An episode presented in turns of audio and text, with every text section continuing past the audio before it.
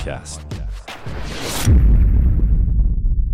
All right. Well, welcome to the Fundamental Life Podcast. We are on episode number 14. We haven't recorded since uh, mid December, so lots happened since then through the holidays and whatnot. I am flying solo today. I do have a guest, which I'll introduce here in a minute, but Matt has stepped out, had some personal items, and so all you get today is Steve. So, welcome to the podcast. Appreciate you guys subscribing. Hopefully, hopefully you'll uh, enjoy this one. So today we have a good friend of ours and actually the producer of our podcast, Marcus Wing, big Marcus Wing, and he is a big man. Welcome, Marcus. Hey, glad to be here. I don't know that I can fill the shoes of Matt, but uh, I and I definitely don't have as many one-liners. But He's full here. of one-liners, dude. He's got some great ones, yeah, for sure. He does, and no one can fill Matt's shoes. No, He's got great stories. You are a storyteller, though, I've got a couple. and you've told me that's what you want to be when you get old. When I'm old and retired, and wrinkled, I want a bunch of grandkids around, you know, asking about the time that I did that or did, you know, the time I got arrested or you know whatever it is. Yeah, chilling on the front porch, drinking your uh, whatever you're drinking at the time, just telling little kids about stories when you were a youngster. Probably old, crippled, broke, you Yeah. know, just filled with stories. Yeah. So um, today we've been. Uh, I, I was thinking, you know, when we were going to have you on, Marcus, kind of Yeah. what uh, what you could bring to the show, and one of the things, and and I've told you this, it's not a secret between us two, but one of the things I really admire about you is that you're authentic, and uh, I guess the, the cliche is that you kind of live your truth, right? But you're a very authentic individual. And um, from a distance, as I've kind of admired you and your family with your kids and your relationship with your wife, I've listened to your podcast. Yeah. Um, there's there's a lot that I've gleaned from that and that I admire about that. And so I kind of want to ask you a few questions, and then you know we'll have some dialogue back and forth. But the first question I want to uh, ask you, and it's a general question, is like how, in your opinion, how does one become a better person, a better human being? I know that's a general question, but how do you become, and we'll dive into different aspects, but how do you become better, like a better person? Yeah, uh, man, dude, I don't know that I'm real qualified. I don't know that. Oh, I'm, come I don't know that I'm a great person. uh, but I would say something that I'm still working on, and can't say that I'm perfect in, but I think that would help anyone become a better person. Is kind of, you know, every. I think with the world like Instagram and Facebook and Twitter and all these things and these out like outside images you're trying to per- portray, it's always how well you're doing and like what you've got going on and it's kind of like this very uh I don't know, fake front, you know? And that's what everybody's saying we're supposed to do, you know? And I think that we need to get away from like hey, this is what I'm doing, this is how cool I am and w- everything that I'm doing is to make me seem or appear or even become better and start thinking about how we can help other people um, with what they're doing. And and not even for like not to post it on Instagram not to like take it and you know get the appreciation from everybody else or the thumbs up or the likes on Instagram, but just to do things to help other people because it's the right thing to do. And for me, a lot of times, you know, I, I really try to look at others and how I can help. But for me, a lot of times it's my family, it's my kids, it's my wife. You know, I don't say, you know, I want to do this. I'm like, okay, cool. My kids, like, what, what do I need to do to help them? What do I need to do to make my wife feel like she's killing it? What do I got to do to make my son feel like he's beating on his chest and he's, he's, you know, he's becoming a man? How do I make my daughters feel like they're worth a million bucks? And, so I think that becoming better on my part, any anytime I give, anytime I serve others, whether it's my family or people around us, like I feel like I become better. Does that make any sense at Yeah, all? Yeah, no, it does. Like, and, and what I'm hearing, I'm, I'm I don't want to put words in your mouth, Sure. but like, there's a lot of selfishness. That's exactly is- what I'm looking for. Is that and and take, let me, take, take. Yeah, yeah. And let me let me even digress a little bit further because when you when you when you help others, right? And there's no you're not putting it on a poster and a billboard that hey, I did this for so and so. Like I'm a I'm a good person. You should perceive me as being a better person than maybe I actually am, right? Right. But the reality is when you do those things, when you when you help your wife, when you build up your children, when you do things for others, it makes you feel like better. Like something happens inside where it's like you feel um I don't want to say gratitude. You have this kind of light that, and so in some way, even feel-goods. even helping other people is selfish because because 100%. it because it makes you feel better. If Yeah. if that makes any sense, and I know that that's kind of uh, a backwards way of looking at it, but um, I totally agree, and I know that you you live that. Like you're not talking about that. That's something where and I hate to I hate to, sometimes I even hate to talk about it and, and I don't want to like identify you know things that I've done because I'm look not, I'm not looking for pats on the back but I feel like it's important to talk about because you you, you want to inspire other people to do the same right but you on the same hand you're not trying to get any credit for it. Does that make sense? Yeah. And I'll tell you, man, like uh, for me, this been it's been a, a harsh uh, reality check year, and that's because I've always been used to the guy that gives. Like I'm, all, I'll be the first guy to volunteer to help someone, or you know, you know, financially in some situations, and I'm not going to go into details. But this year, dude, I have been the recipient of a lot of good deeds. Yeah, but And- you don't take it. You don't in- in expect fact- it. And even though people, because they like you, you're char- you're charismatic. People like you, and so like they're gonna reach out and be like, "Dude, what can I do? I know that you can't hold your events, you can't do this," and so people are reaching out. Is that hard?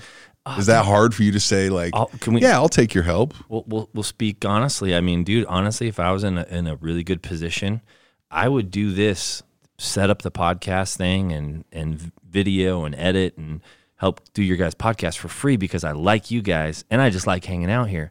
And when I came in, I was like, yo, I'll gi- give you guys a deal. And you and Matt, Matt both were like, no, no, no, no deals. Uh, we we're- want to pay full price. We just need help with this, and you're helping us. And I, and in my mind, I'm like, dude, these guys are just helping me out. They're just doing me a favor. Oh man. So backstory. So when we decided to do this podcast, um, I hopped on Amazon and I was like, okay, I'm gonna buy all this shit, you know. And I got on there and I read some stuff. What do you need? You saw it. It was all sitting in the corner of my office. It's never even been used because once I started getting into it, I was like, and I am clueless. I'm not even Right. in kindergarten when it comes to like producing anything like this.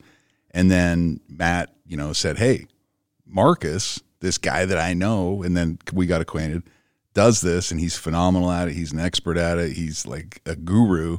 And then you stepped in and kind of took the reins. And so saying that like we're doing you're doing us a favor, No. bro. I mean, you're you're smart enough. You can figure out, and, and I know that you're the type of guy who would never take credit for it. And I just wanted to put it out there that yeah, you know, you guys, this this gig coming here and doing this podcast has been a blessing. And so sometimes I think it's good for people to hear it too. It's like I've I've realized that being the person to give all the time feels great, but also sometimes, you know, in those situations you have to let people help and serve you because they need that, you know?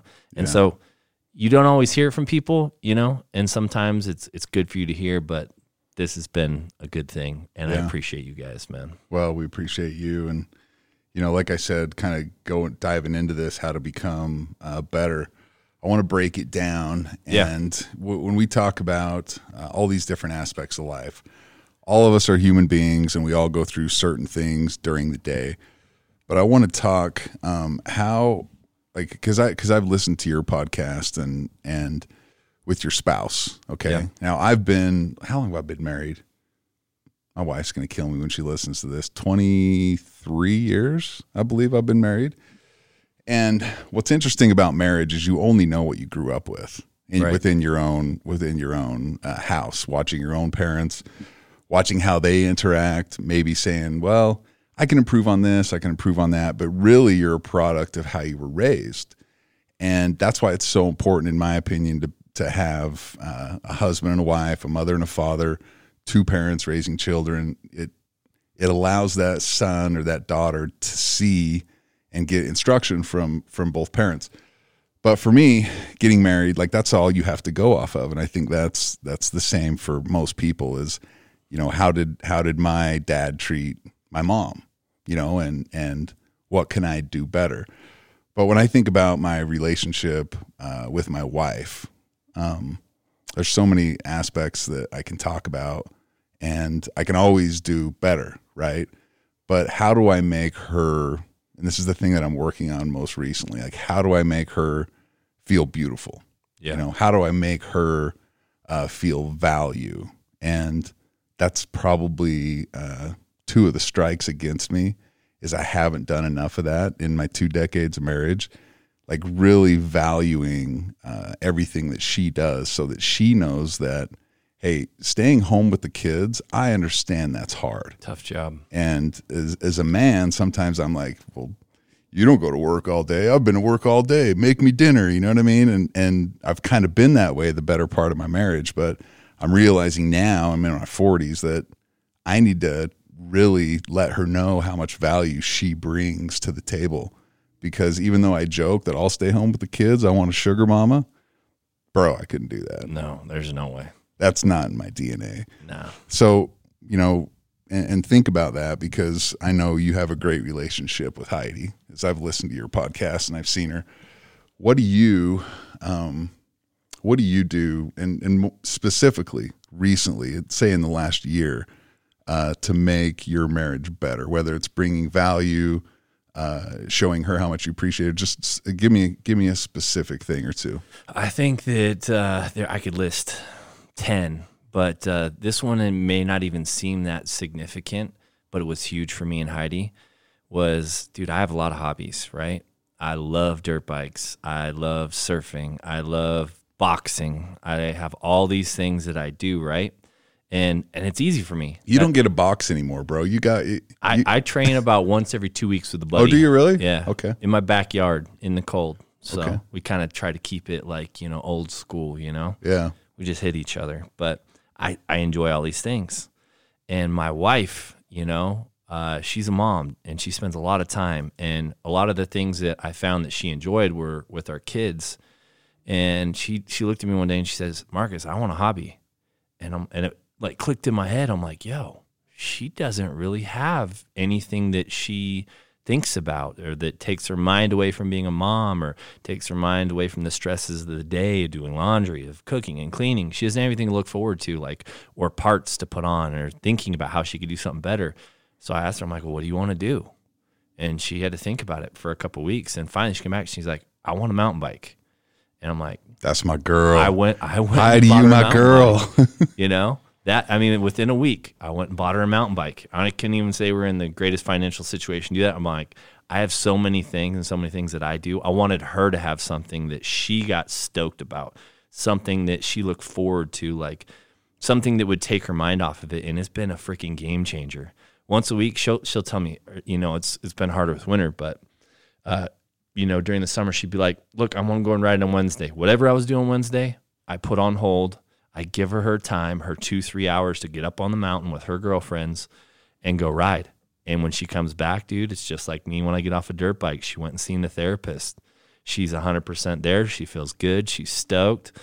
Uh, you know, she cleans her bike. She puts her stuff away. It's hers, you know? And I think that that was a, you know, something that maybe a lot of moms don't get. Maybe it's, it's different than, and maybe it's not a, an extreme action sport. Maybe it's, hey, I want to learn sewing or I want to do this. I think we just need to ask our wives, like, yo, what, what do you want to do? Yeah. You're a mom, but you get to have hobbies. You get to have things that you look forward to. What, what is it you want to do? You know, besides being a mom. Uh, and a lot, of, I think a lot of moms' answers is like, well, I'm a mom. And I love being a mom. That's good, but you need something else. And what is that? For Heidi, it was mountain biking. And they may may not even know it because – and this is this is you know it can sound really chauvinistic like we're dudes we got all kinds yeah. of stuff that we enjoy and but i think that uh, uh, every human being needs something that is not work uh, that isn't parenting uh, that they really enjoy and that they're passionate about yep because something happens uh, in your brain in your body the chemistry when you have something that you enjoy and it's kind of your thing it's not work It's not raising kids. It's it's a piece of you that you can go and do and you feel better. Everybody listening to this knows what I'm talking about. I mean, hell, some moms they'll scrapbook, right? I mean, I know moms that like they all they do is they love Pinterest. You know what I mean? They love planning like their kid's bedroom on Pinterest or whatever. Um, and so I think uh, giving her or really like acknowledging that that's something she needed is huge. So if you were young, like I have a son who's getting married, he's getting married in March. Yeah. One of my one of my fears or my concerns, I try not to live in fear, but one of my concerns is that I haven't been the role model. I haven't given him the imagery as to how he should treat his spouse. And I, I hope that I have, I right? say, but I, there's I, I know I've known you for a while now, and I doubt that. I, I doubt that it's that, that that's the case. it's still a concern though. It's Right. always there. It's like, you know, it- it's kind of like, can I pay my bills? Well, I know I'll always be able to pay my bills because I have a strong work ethic, but there's always that concern of Right. like, well, what if, What you if? know, what if, what if I have, you know, a severe brain injury and I can't think and I can't, you know, do what I need to do to operate.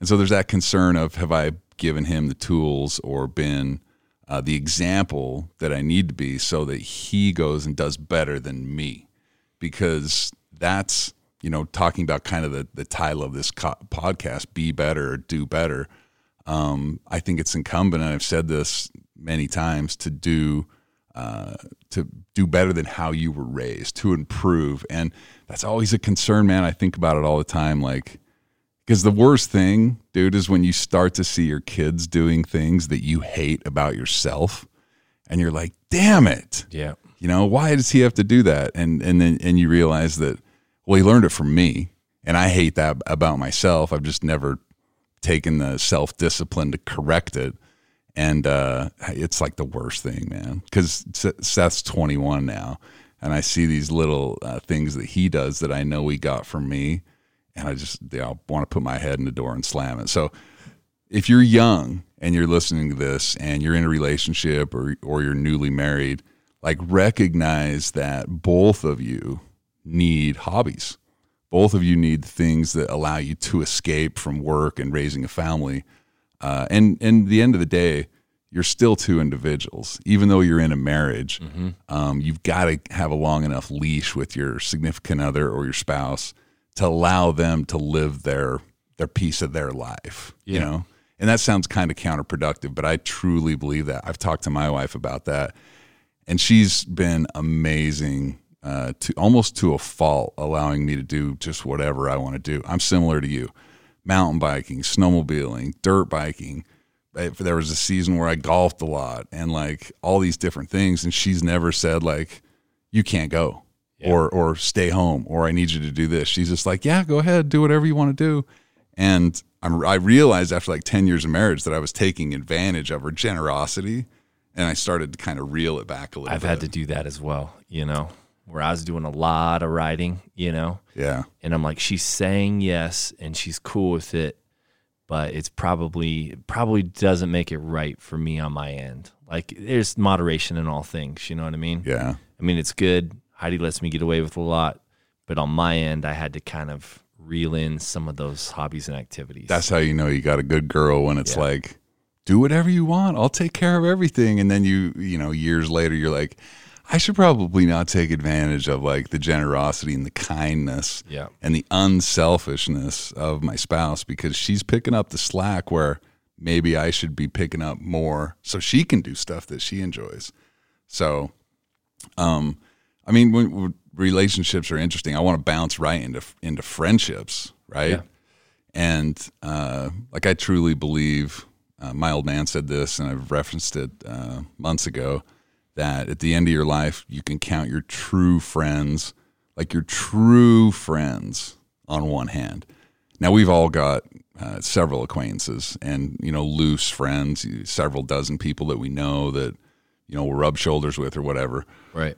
But I'm talking about like, you know, those individuals in your life that you could you could tell them something, a secret, and you know it's going to the grave.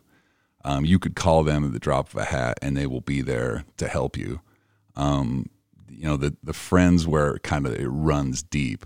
maybe a friend that you've had uh, since high school, maybe one that you've met a year ago. Like it's not really time. Time is not really relevant. I believe when it comes to that, um, it's kind of you have like a connection, and you know that that that person's down. You know what I mean? Yeah. And sometimes you think that initially, and then uh, years later you get betrayed, and it hurts. Those ones sting. Those man. ones sting, dude. It's like sting hard. you know, it's like it's like when you watch those shows and somebody's been in love and then they get their heart broken and they like never want to be in a relationship again. It's Yep. the same thing with like dude friendships, I think, because you you do have those people that will sting you, and it, it's those are tough to get over.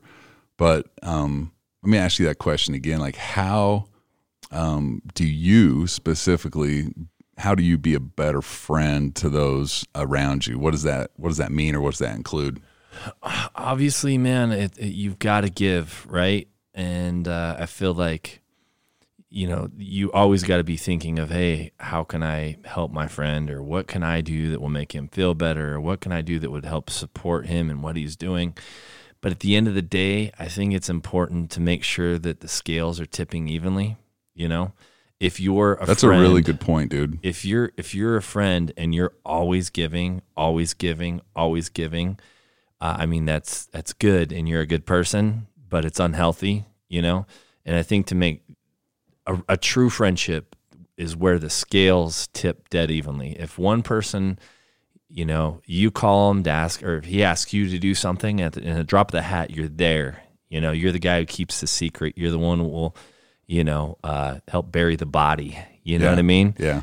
and and your buddy's not doing the same thing and when you call he doesn't answer and when you text he doesn't te- text back i feel like that's an issue and and it's it's hard and i feel like it's it sucks to have to identify you know what i mean but at, at the same time like you got to be honest with yourself and It's a reality in life, I think. sometimes like in order to have a good friendship and a good thing you just got to make sure that those scales are tipping evenly and sometimes it hurts but you got to break them off Yeah. and that's more of like a selfish thing but i say that because you know recently i've had to identify some of those friendships and be like look this is not good this is not healthy for me and uh, i've had to cut some of those off Yeah. They and they do sting. Like that's a really good point when you talk about the the scales have to tip uh, evenly. You know, I've had acquaintances, uh, friends that uh, I've had for 20 years, and I may not talk to them uh, very often. And then, you know, I'll have something that they need or that they want, and uh, or or re- another relationship that they can harness, right? right and I'll get a phone call uh, out of the blue, and I'm like, "Oh, I haven't heard from you know, I haven't heard from Jake or or Joe kind in, of get in a- excited in a minute." Yeah, I'm going to give him a shout back. It'll be good to connect. And then you know, after the two minutes of pleasantries and you know what's going on, or five minutes of pleasantries and updates, then it's like, "Hey, don't you know so and so?" Or don't you uh, don't you have a connection with this? And I'm like, that's Dude. what you're calling you're you got to be kidding me. You're trying to sell me an MLM? yeah You know what I mean? Or Yeah. you, you you're just trying to use me to get to this and those that scale's not tipping, no bro. It's not tipping it's the all right the way. way on one side you know Yeah, and it's disappointing. You know what I mean? And I I feel like uh and not to I'm not trying to tout my own horn. I really try to not do that. Like I, I don't I I'm sure that I have, you know, um, because friends are there and and there's some benefits with different friends and whatnot. But I really try to be the guy who who doesn't do that. Um, but I've had that happen, and it freaking sucks. I've, uh, I mean, even just recently, uh, I've been working on my closet. You know, I got to a point where I was doing, uh, I, I hung all the drywall and I wanted it to be mudded. You know what I mean? And I, I'm not good at the mudding and I've never been able to make it look good. So I was like, I need to call a friend. I know that I could have asked this certain friend to just do it as a favor, right? I could have probably cashed in the friendship card and he probably would have just come and do it. But I also realized that look, this is his business. This is how he supports his family. Um, this is a trade. This is his profession. And so when I called him, I said, look, right off the bat, I need your help with this project. I'm not calling you to ask for a favor. I want to pay you. I don't want a deal. I'll pay you your normal rate. I just need the help to get this done. And I wanted to make sure that he realized, like, look, I'm not calling to to get this done for free. I'm not trying to get anything out of our friendship. I know this is what you do and I want to pay you. But then I know some of my friends with my profession and the things that I do, I get those phone calls all the time. It's like, hey man, uh, I got I got this thing, and you know, I was, I was, I was thinking maybe you could come hang out, and you, know, you can set up your speakers, and maybe a little stage, and maybe a wireless microphone, maybe a video switcher, and and they just expect me to do that for free, and I'm like, man, the scales scales aren't tipping evenly here, Yeah. man. Yeah. like if if you're my friend, and and I feel like if if you are a friend, like keep that in mind, like don't look for favors from your friends. I mean, don't if if especially like on a professional level, and if it's something they do, if you want those scales to tip evenly, realize that you're going to pay them to do a job, and that's that's how they support their family. So if it's a real friendship, you know, consider it a donation to their family, and and you're helping them stay afloat and survive. You know, Yeah, yeah. I was just thinking while you're saying that.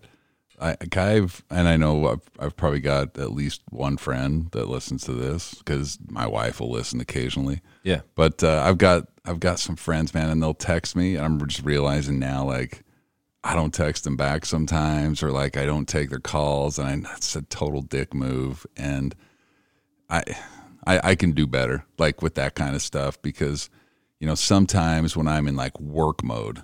And I'm like, nothing else really matters. I don't have time for personal stuff. I don't have time to Right. wash my car. I don't have time to get my hair cut. I certainly don't have time to take a call from, you know, Joe and catch up. yeah and and i need to uh even if it's short like make sure to keep those connections and that's one area where um i'm not the greatest one thing i will say and i don't i don't want to wax uh religious but every once in a while man and i i, I don't think i'm unique. I think this is everybody. Um i'll get this uh this feeling or maybe inspiration you can call it to to reach out to somebody. Yep. and it might just be dude somebody in my neighborhood like a friend i haven't talked to in a fat minute.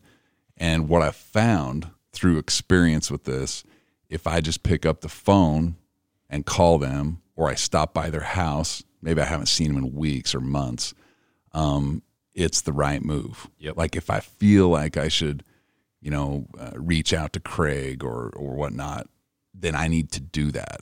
And the more that i've done that and been like yo i'm not gonna i'm not gonna sit on that and just say i'll do it tomorrow or the next day. I'm just gonna drive by there on the way home and check in make sure that they're doing uh, well because more often than not they need me.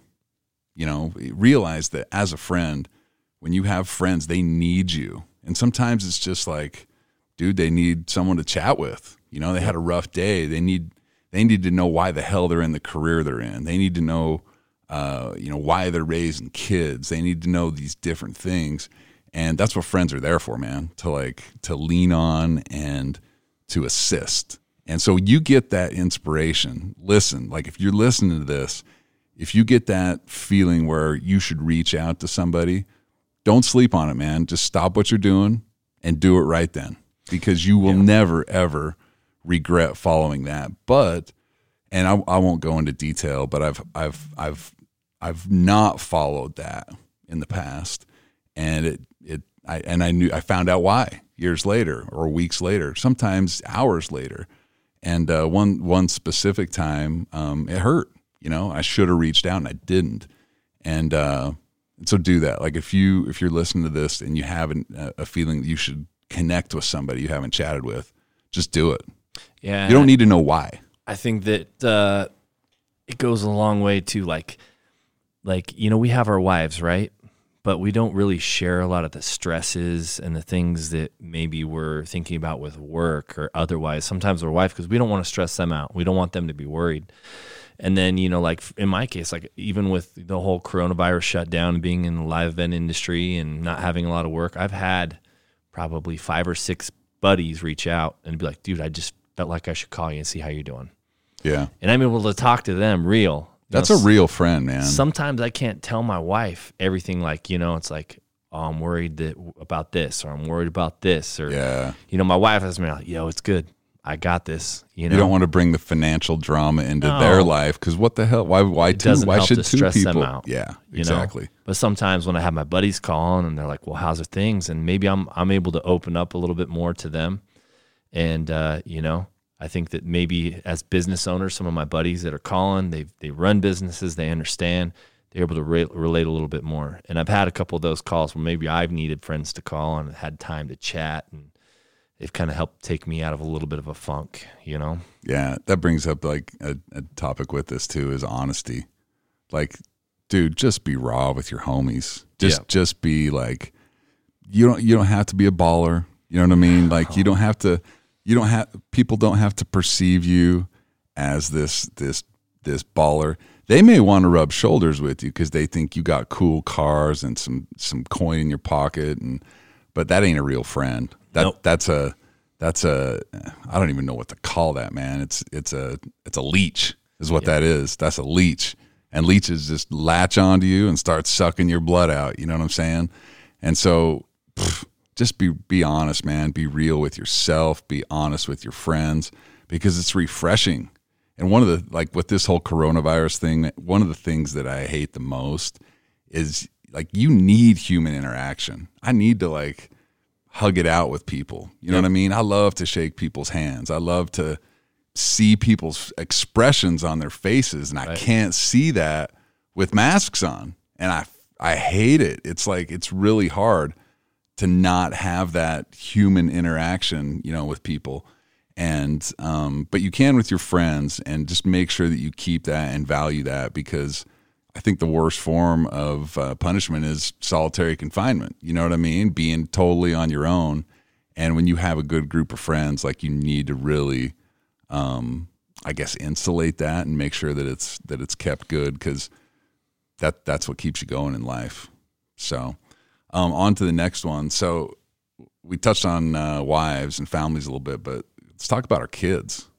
Um, or maybe you are a son and are looking to improve the relationship with your parents. Uh, I think maybe start there. Like if you are a child and your relationship with your father, your mother is maybe a little salty, like you're a teenager, you're later in your years, maybe it's you. If you ever think about that, like I'm 44 years old and I realize that my relationship in my teenage years was a little dodgy with my parents, not because of them. It was mostly because of me. You know what I'm saying? Yep. And then as a parent, how do you uh, improve? And I think the answer is simple for me, but I'm going to ask it anyway. How do you improve your relationship with your kids? And I'll, I'll let you answer that and then I'll pop in.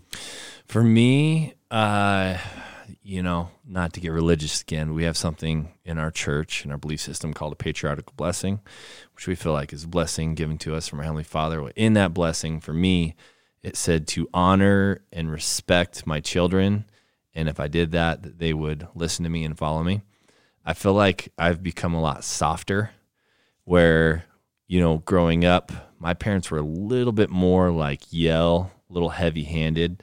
And I don't think I've ever yelled at my kids. And it's because I'm trying to honor and respect them. So when I talk to them, and even when there's issues and I've got to address things, instead of getting fired up and yelling and getting upset, I, I take, I tr- it's hard for me. It's not natural. You know, I want to scream, I want to yell, but I take a softer approach where I approach it more with a level head and I sit them down and talk about things, even when it's repeated. uh, You know, I felt like my kids don't feel like I'm like, you know, getting after them, but I'm I'm honoring them, I'm respecting them, I'm reminding them of things that we need to work on. You know, like my son Jax, he's he's a freaking riot, man. The kid is a lot of fun, but he bounces off the walls and he has my attention span, which I can relate to. You know, but he has to feed the dogs in the morning and he feeds them. He has to undo this cap on the dog food. He has to feed them and he has to put one dog in the kennel because there's one that's dominant and will eat both food.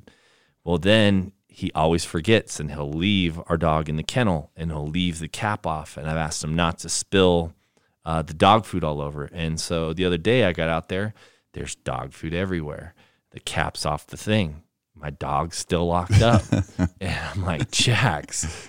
And I, and for a minute, I got upset. I'm just like, you know, I was like pissed. I'm like, this kid, man. I've Your first him, reaction is like I've to strangle him. Yeah, I've told him a hundred times.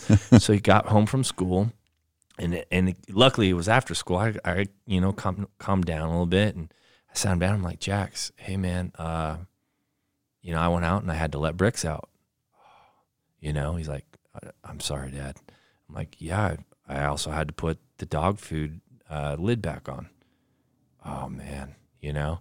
And then it was well, there was dog food everywhere. Like I asked you not to, man. And he's like, Dad, I'm really sorry. And I'm just like, can can we work on that? I said, we've talked about it before, but I said, can you really just make a good effort to?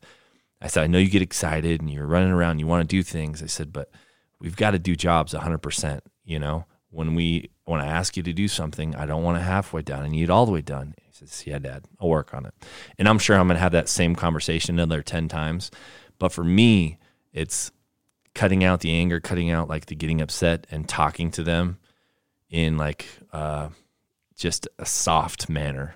And and maybe that doesn't work for everybody. but for my kids, I feel like it they feel respected and they're more willing to change and do things the way we want them to and they they get it you know rather than if i was just to yell i don't think it would go well Empathy, like really realizing that uh, you gotta you gotta soften it up a little bit. yeah So that made me think of a funny story. So when my oldest um, Seth was in, I had to be like fourth or fifth grade. They had to write um, this uh, one page uh, essay about their hero, and I was honored because he he wrote this paper about me. Yeah. Right. And my dad's my hero. Like whatever. So in this paper, he, there's a there's I kept it's in actually this this is in my safe. This is how like uh, awesome it was. Is in his paper he said my dad you know blah blah blah is my hero for this this this, and he always says that we should never do anything half asked. but he's but he but he put asked Right. and so when my wife went to a parent teacher conference, they had a chuckle about it because, you know, obviously it's don't do anything half assed, yeah. right? But he wrote half assed. And anyway, it was just funny. I, I, you know, I kept it in my safe because it's, uh, it's a little memento. But I think for me, um, I would, I would echo everything you just said, by the way. But um, love, you know, you can you can always have a good relationship with with your kids if you do things out of love.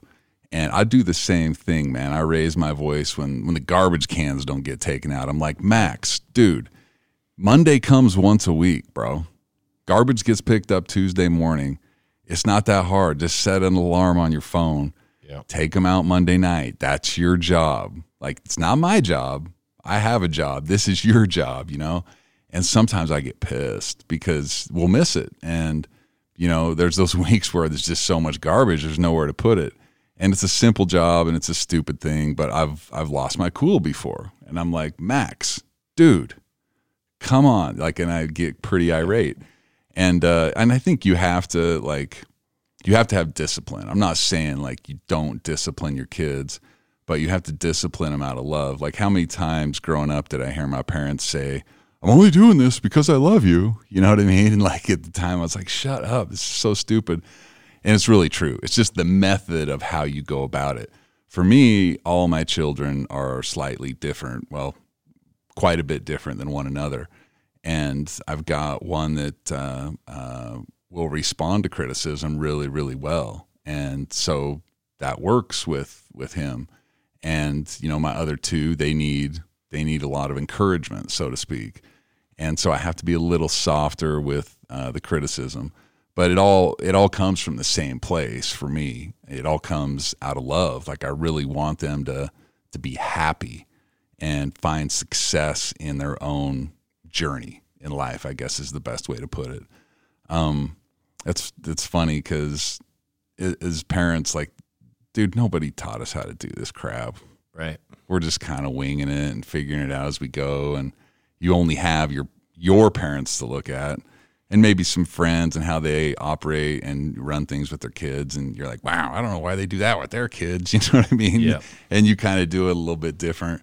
But uh, transitioning into being better. Um, so you, you've had a lot of employees through the years. You've been an employee myself as well. I've been an employee of uh, a few different places, and I've also been a boss of. Uh, I call myself a coworker because I don't like the word boss. Um, of you know a lot of people. So transitioning to that, when you look at uh, the workplace, and when you look at being an employee or an employer, and let's start with maybe employer. Yeah. Um, how do you how do you be a better employer? Like how do you bring more value in employing somebody so that that person he or she you get more out of them, you uh, I guess inspire them to do their best. Uh, what what is that like for you? So one thing is I've always tried to lead from the front. You know, uh, my business isn't necessarily one that's going to be a career for people. I use a lot of college kids. It's a gig they can do on the weekends. They run events, then they have all week to focus on school. They make really pretty good money, you know, and they can go back do their school work all week, and then the weekends they work and make their money. And so I've always told my guys from a lot of the guys that I work with are guys that I like. And that's one thing that I won't work with anyone I don't like. If we don't see eye to eye on things, if we're not the same type of people, not, I, I hate to be a dick, but I, I, I spend so many hours around the people that I work. I want to be around people I like. And most of the time I do. And so all my guys, like I take like a, it's almost like their family, you know? And so I tell them, look, this job isn't forever, but I hope that whatever we're doing here, I can teach you things that no matter if you go and work, you know, in a white collar industry, if you go work in a blue collar industry, hopefully I give you some skills that are going to help you, you know, uh, be at the top of the pack in that. And so I've always tried to lead from the front. Um, I let my guys know, look, we're blue collar DJs, you know, or we're blue collar uh, event people. We'll be the first ones there. We're the last ones to leave. We'll work the hardest. And if someone throws up, we'll grab a mop and a bucket and we'll get it cleaned up before anyone else can do it. And I'm that guy, you know, I'll pick up trash after the event or wherever we're at. I've always tried to, to really instill in my guys work ethic and whatever we do, whether it's setting things up, whether it's entertaining people, whether it's uh, w- whatever it is, that we we work the hardest no matter what, and we stand out. And I said, hopefully you take that and you take it to your next job, and you're the hardest worker there, and hopefully it pays off and you move up or whatever it is. But I've always let my guys know that I'm never better than anything. I'm the same as them. I'm the boss, right? This is my business. I I, could that's what I love about you. I dude. could set up I could set up a, a lawn chair and watch them set up and do all the hard work. But when it comes to lifting the heaviest piece of equipment, I'm the first guy freaking lifting it. And uh, because of that, dude, I've really seen my guys like excel. And it's noticed, like when we're at these events and people are talking, they're like, "Yeah, Marcus's crew, man, they're they're the freaking best," and we are, and that, and that's what I want them to be. And I and I also tell them, look, I don't care if you work for me for the next five years or if you work for me for four weeks. Wherever you move on, I just hope it's better and it's good for you. And I care about them, right? But I hope that you'll take something that we did here and it will help you and your family in the future. But I've always, I mean, I've always had that mentality is we're teaching my guys to work hard, hard work yeah. now, and then hopefully it benefits them in the future. the like the rock says always be the hardest worker in the room you that is that goes for so many aspects of life it goes for sports it goes for you know uh, if you're a dj it goes for if you're a mortgage guy and everything in between you will always have a place and you'll always glean friends and gain respect of those people around you if you have that work ethic and there's a there's a show uh, uh, robots. You ever seen robots? The car, the cartoon. So I don't know. It's maybe I don't know 12, 15 years old. And um, in this show, uh, the guy says, "See a need, fill a need," and like See it's need, fill a need. I like always that. it's always stuck with me since I saw that, and I you know have told that to my kids a lot. They hear it all the time. But when you see a need, when you're the guy in the room, you know maybe you're at home, maybe you're on the job, uh, whatever. But this applies to uh, being an employee. right? Or an employer. You see a need, fill the need. You know, fix it. Lend a hand, jump in and be willing to do regardless if that's your job or not. exactly that and that's what I'm getting at is it doesn't matter what your job description is. You know, this morning, okay, I got here early this morning. I've got to leave early. I got here to the office at 5 a.m., right? And I have a, I have people ask me all the time. This week, I had a guy ask me like, "What? Why do you? What do you do when you get to work?" I get to work er, at 5 a.m. probably two to three days a week, right? And there's a lot of stuff outside of being a loan officer that that I do that I have to take care of that nobody really sees. And I'm not, like I said, I'm not looking for pats on the back. I'm just Right. saying that it's, it's stuff that I have to do. And if I don't do it early, then it cuts into my day. And so, because I have to leave early today to do some personal things. And uh, I got in here early and I uh, changed light bulbs, right, in the men's bathroom because it looked like a disco, like the lights were flickering. And so I'm out in the garage and I brought the wrong ladder in. And then I'm like, oh, hell, I had to haul that thing back out and get a different one. I had to find the lights. And um, last week I got here early and I had to repair the toilet. I'm here all by myself, dude, in the dark. And, you know, I also uh, signed the checks. And that's just how I was raised, man. And because of that, like, I'm never really worried about providing for my family. I've never really worried about anything because, you know, I've, I've instilled, my father instilled that work ethic in me. And I've just realized that my greatest asset has nothing to do with my ability to crunch numbers and do mortgages or you know my previous life detail cars or sell cell phones or all these different things I've done my biggest asset is just my work ethic. You're a hustler. yeah yeah and that's you know if I can't solve the problem that means somebody else has to step in which means I'm not very valuable. Like Right. solve the problem. Like see a need fill a need. And that's my um is I've been on both ends like I've been an employee and you know to some bad employers um that really don't lead in the front. They're not in the front with the banner um, I don't like to. I don't want to rub shoulders with those cats. I don't want to work for those kind Well, of it people. probably doesn't inspire you to do your best either. you No, know? I'm just looking to get paid to do as little as possible to get as much as possible. And one Matt, I wish Matt was here because, um, like we, we we always joke that like why why why would we ever get a resume for somebody or you know when it comes down to like interviewing people, the funny thing about interviews is in an interview both sides are lying. The employer's lying about how great the job is. The employee's lying about how great he or she is. And so you never really get down to the brass tacks of what's going to work. And Gary Vee says this all the time like, I never know when I hire somebody. Like, I hire quick, or he says, Yeah, I hire quick and I fire quick because I never know until they're on the job really what I have. Yeah. And so it's almost like that little honeymoon phase where, you know, everyone's on their, their best behavior until real life sets in two weeks in.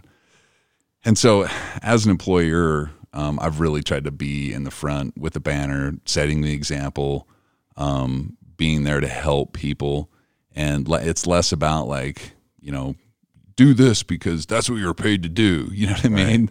And more about like, hey, let's we're in this together. That's why I always kind of call myself a, a coworker. Um, I'm not a great boss. I'm never going to run a Fortune 500 company that way, but that's okay. That's not my my sights are not set on that. So, Right. and as an employer an employee, um, just be the dude who's willing to jump in and do anything, man. What was that quote one more time? See a See need. a need, fill a need. I like that, dude. yeah, That's it's, awesome. It's like I heard that and it just it stuck with me. I think about it all the time. Like I'll walk in a room and maybe I'm not on the job. I'm just like here's an example. So I snowmobile a ton.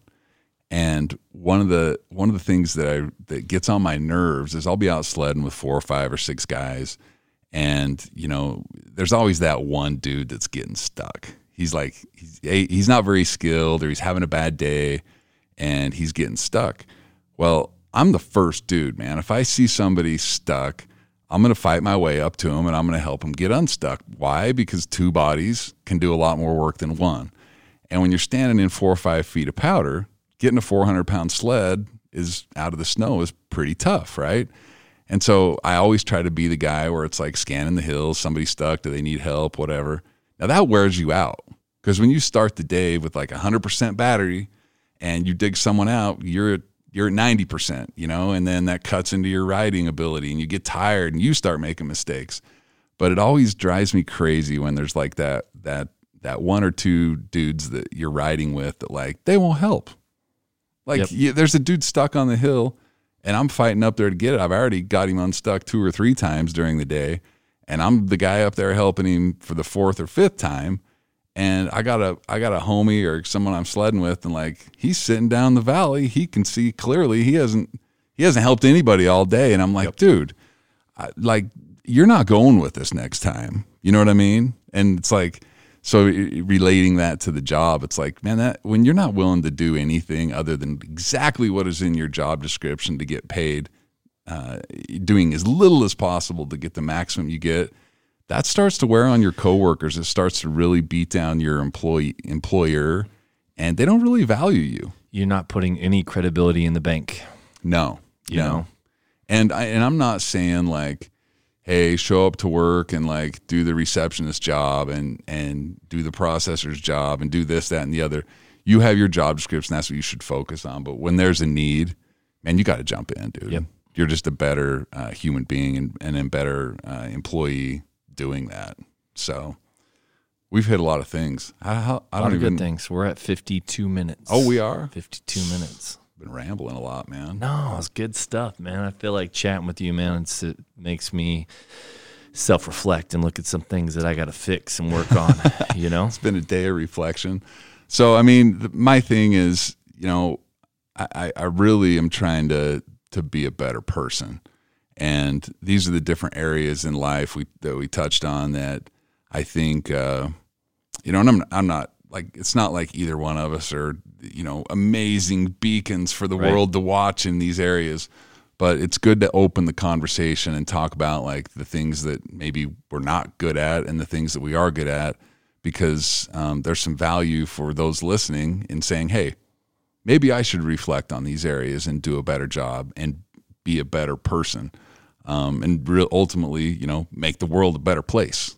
yeah. Well, and I think at the end of the day, when you're, you know, dead and gone, how do you want people to talk about you? I think that, you know, legacy for me is an important thing. I want to be a storyteller. I want my kids to sit around after I'm gone and be like, our dad was a damn good dude, you Yeah. know? And uh, I want to live with honor and integrity. I want to be a, a moral person. And I think that sometimes you got to stop and identify some of those things, make some adjustments, some mental notes, and so you can work towards that. You know, I, you- that's what you- I want. Do you think about that? Like, hey, when I pass away, like, who's going to give my eulogy and what are they going to say? And is it going to be like a big lie if they try to portray me as this cool dude? I've got my funeral all planned out. Don't say that. No, because you know. Why the hell do you have your funeral planned out? Well, here's the thing. Uh, every time I crash or wreck a dirt bike, my wife, I up my insurance policy. So if I die, I'm which I'm not looking to do, my wife will be very well taken care of. But I don't want the sad funeral. I don't. I'm a member of the of the Church of Jesus Christ of Latter Day Saints. I don't want it in the church. I want it in a big giant parking lot. I want motorcycles doing burnouts. I want a mosh pit around my casket to the song "Bro Hymn" by Pennywise and I want it to be a party and a celebration. I think that you know whether I die young or even if I'm 90, it's going to be the same way. I want a freaking party. I don't want people to celebrate and honor my life that way. And uh, I've actually made part of that in my will, so my wife like knows that. what's going on. I like that, man. I don't want the sad, dude. If I die tomorrow, like this is one thing that I really had to identify 10 years ago. Like I wasn't living, I was working, and that was it. And I'm like, dude, if I died tomorrow, I'd be bummed out because I haven't checked anything off. I just focus on making money, and that's not what I want to be doing. But I die tomorrow, I'm stoked. I've had a great life. Uh, granted, I'd want more time with my kids and my family. Um, but other than that, like I've checked a lot of things off. I've had a lot of fun. I've had a great life. It's good. And so I would want people to ce- celebrate that rather than mourning it. We're going to extend this a second because that you just said something that I it's been on my mind a lot Yeah. because I've been working a grip. Like I've been working a lot of hours the last couple of years.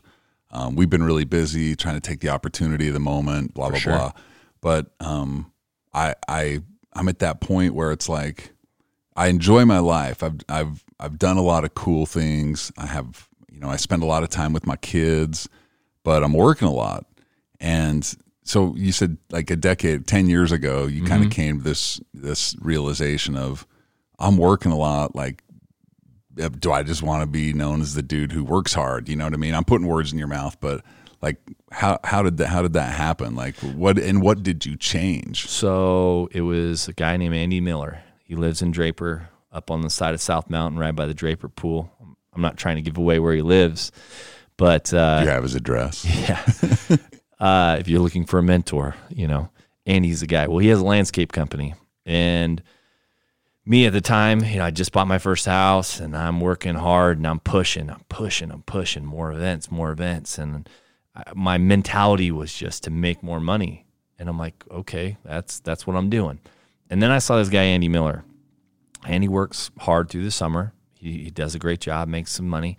And then all winter long, he snowmobiles. Uh, I I got to know him because they invited us on a cruise. So we went on a cruise with him and his wife and some other friends.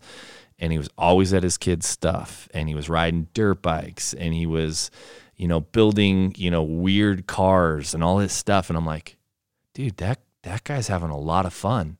And he works hard, you know, but he's figured it out to where he can enjoy not not when he retires, you know, but he can enjoy now while he's doing all this stuff. And I'm like, I'm just working and I don't have a dirt bike and I've sold everything to help grow my business. I'm like, what if I die tomorrow? You know, what if what if I'm dead? Like, am I going to be stoked? So this isn't great financial advice, and you know, I, I'm probably looking at it backwards. But I took a bank loan on a dirt bike. Why? Because I knew I could cover the $100 payment a month, and I could still go dirt biking. And I started making time, and I'm like, let, let me work smarter so that I could be around my kids more. Let me work, uh, you know, smarter so I can go and enjoy everything that I want to do now. Because you know, I had a kid who worked for me. His mom and dad, they- only had this one son, and they both had six-figure jobs a year, so they're doing pretty well, right? And the goal was always, you know, when, I, when we turn 65, we're going to retire, we're going to buy a motorhome, we're going to travel the country. And they were, you know, three or four years out from that. They worked hard their whole lives, but that's all they did. Well, she got cancer, mm. you know, at 62. Within six months, she passed away. And my buddy Alex was wanting to be a lawyer, you know, he was going to follow in the footsteps of his parents. After that, he quit school. He started traveling. He'd go and make money. And he's just like, I learned, man, like, you know, my parents didn't do anything their whole lives. Yeah. And then my mom passed away from cancer. You just never know when you're going to go. So you got to have that balance. You got to provide. You got to have a job. You got to work. But at the same time, man, you cannot waste time. You got to enjoy your life. Life is not meant to be endured, but it to be enjoyed, right? Yeah. And so I feel like I had to shift my focus and thinking from I've got to work, I got to be a businessman, I got to make money. I'm not money motivated. I just need enough money, you know.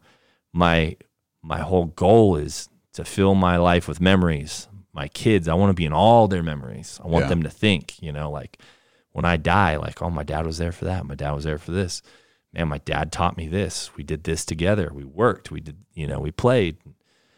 I think I just had to, I, I had to, Andy Miller was a real like eye opener for me. Like, look, you can work, you can make a living, you can be smart about it, and uh, you can enjoy it now and not have to wait till you're older.